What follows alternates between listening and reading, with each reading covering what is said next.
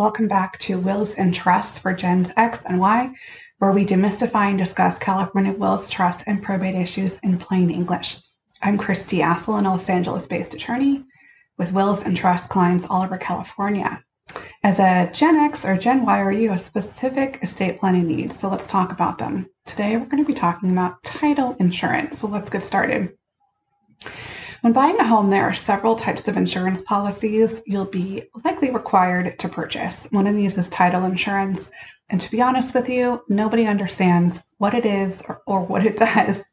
Um, in sum, title insurance is designed to protect you and your lender from any claims, any legal claims or ownership disputes regarding the property. It differs, uh, sorry, differs in some respects from other types of insurance. While most other forms of insurance provide against future loss, title insurance instead relates to the past. It protects against undisclosed uh, defects in title that exist at the time the policy is issued. Thus, rather than requiring a periodic you know, payment of ongoing premiums to uh, continue future coverage, title insurance requires a one-time payment um, compensating for the risk assumed and the services rendered in connection with researching and preparing the policy. I went on good old Reddit and got some real life examples uh, because I think that it's a little difficult to understand. Um, so, let's see, deed forgeries, which include good old fashioned theft. This is when someone pretends to be an owner um, of property and perhaps deeds it to themselves and is in cahoots with a notary public to get that done. Uh, mistakes in deed language, like bad descriptions, because deeds honestly are written by human beings, guys. And I just recently had to make some corrections to a deed um, written by someone else because human beings make errors. End of story. Um, I found another really interesting uh, description or example of when title insurance has come into play. Um, this looks like it's from a real estate agent or maybe a title insurance uh, provider. I'm not sure. But anyway, it says one of my first transactions had a garage that was over the lot line. The original builder owned multiple lots and just built his house where he wanted, and no one cared. 50 years later, when he was pushing up daisies, and his kids were selling his house, it turns out he had sold the lot next door 20 years prior to a friend who had turned around and then sold it to someone else. And only now does someone notice that five feet of the garage is on the neighbor's properties. You know who fixes the problem? Title companies. it's really aptly put. There are two types of insurance policies. We've got the owner's policies and the lender's policies. An owner's policy is designed to protect the home homeowner, while a lender's policy protects, of course, the lender in case there are any legal issues with the property. Um, of course, when purchasing title insurance, working with a reputable title company is important. They will conduct a search of the property's title history to identify any potential issues. Um, and if any issues are found, the title company will work to resolve them before issuing the insurance policy. Now, one thing to pay attention to if you're one of my clients or if you have a living or revocable trust, um, when you transfer your home to your revocable trust, and by the way, if you transfer your home as a result of any other transaction, including divorce or obviously a sale, um, you'll need to contact your title insurer. This is because your policy, which let's be honest, you may not have seen since you purchased the house in 1983, um, your policy is going to specifically list the insured party in the document. The insured party is most likely the owner as an individual, or if it's a couple, as individuals. It is mostly like, excuse me, most likely not going to list your trust or yourself as a trustee. Um, and I am aware on at least one occasion when an insurance provider rejected a claim on the grounds of a strict construction of the term insured. Now, if you are one of my clients, you'll know that this I find quite upsetting. And that is because um, for a revocable trust, legally, there's really no difference between the person as an individual wearing their individual human hat or when they wear their trustee hat. There's no difference. However, um, in this case, which I can see being used uh, by an insurance carrier if they wanted to decline a claim. Um, this case is called Kwok v. Transnation Title Insurance Company. Um, the homeowners owned their house in an LLC. The LLC was the only insured party in the policy, and the homeowners were also the sole members of the LLC, which means essentially these homeowners owned the LLC by themselves. Um, the policy provided the coverage of this policy policy shall continue in force. Um, I'm just going to read ahead here. Uh, in favor of an insured only so long as the insured retains an estate or interest in the land, blah, blah, blah. Um, or only so long as the insured shall have liability by reason of covenants, warranty, blah, blah, blah. Anyway, you see me referencing the phrase the insured. That's because the phrase the insured was defined in the live, uh, sorry, the title insurance policy as being the LLC. Okay, keep that in mind. So they've transferred their home to the LLC, but then they turn around and they dissolve it. After the LLC was dissolved, and obviously, if the LLC is dissolved, it's not actually owning the property anymore. Um, the parties filed a claim with their title insurance. I don't know what the claim was for. The insurance carrier denied the claim on the grounds that the LLC was the only insured party. Ugh, it's so devastating. Without going into too much nuance here, let's just say tread carefully. It is best is a best practice to include your, your trust as an additional insured. And in addition, if you make any kind of transaction, moving a home into an LLC, call the title insurance provider. Moving the home out of the LLC, call the title insurance provider.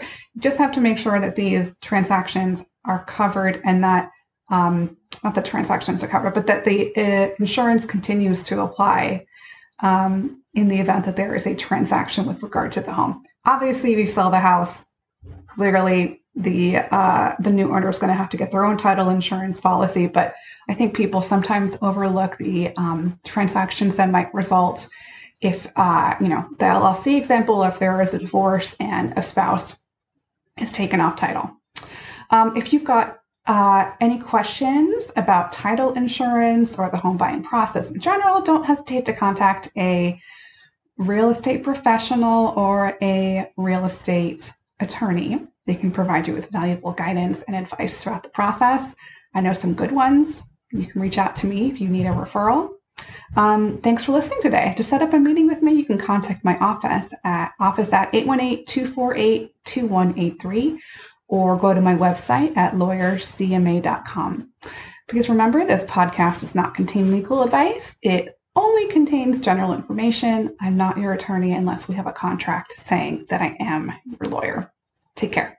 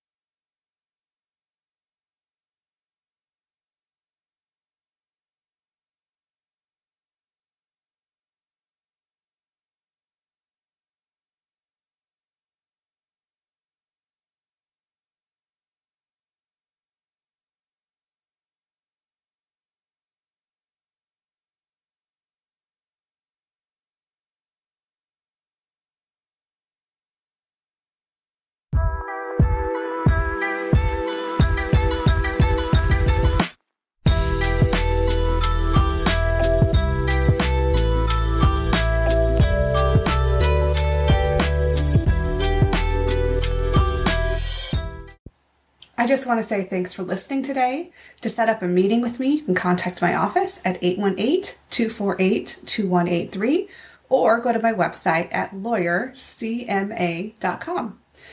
Please note that this podcast does not contain legal advice, it contains only general information. I'm not your attorney unless we have a contract saying that I'm your lawyer. Thanks.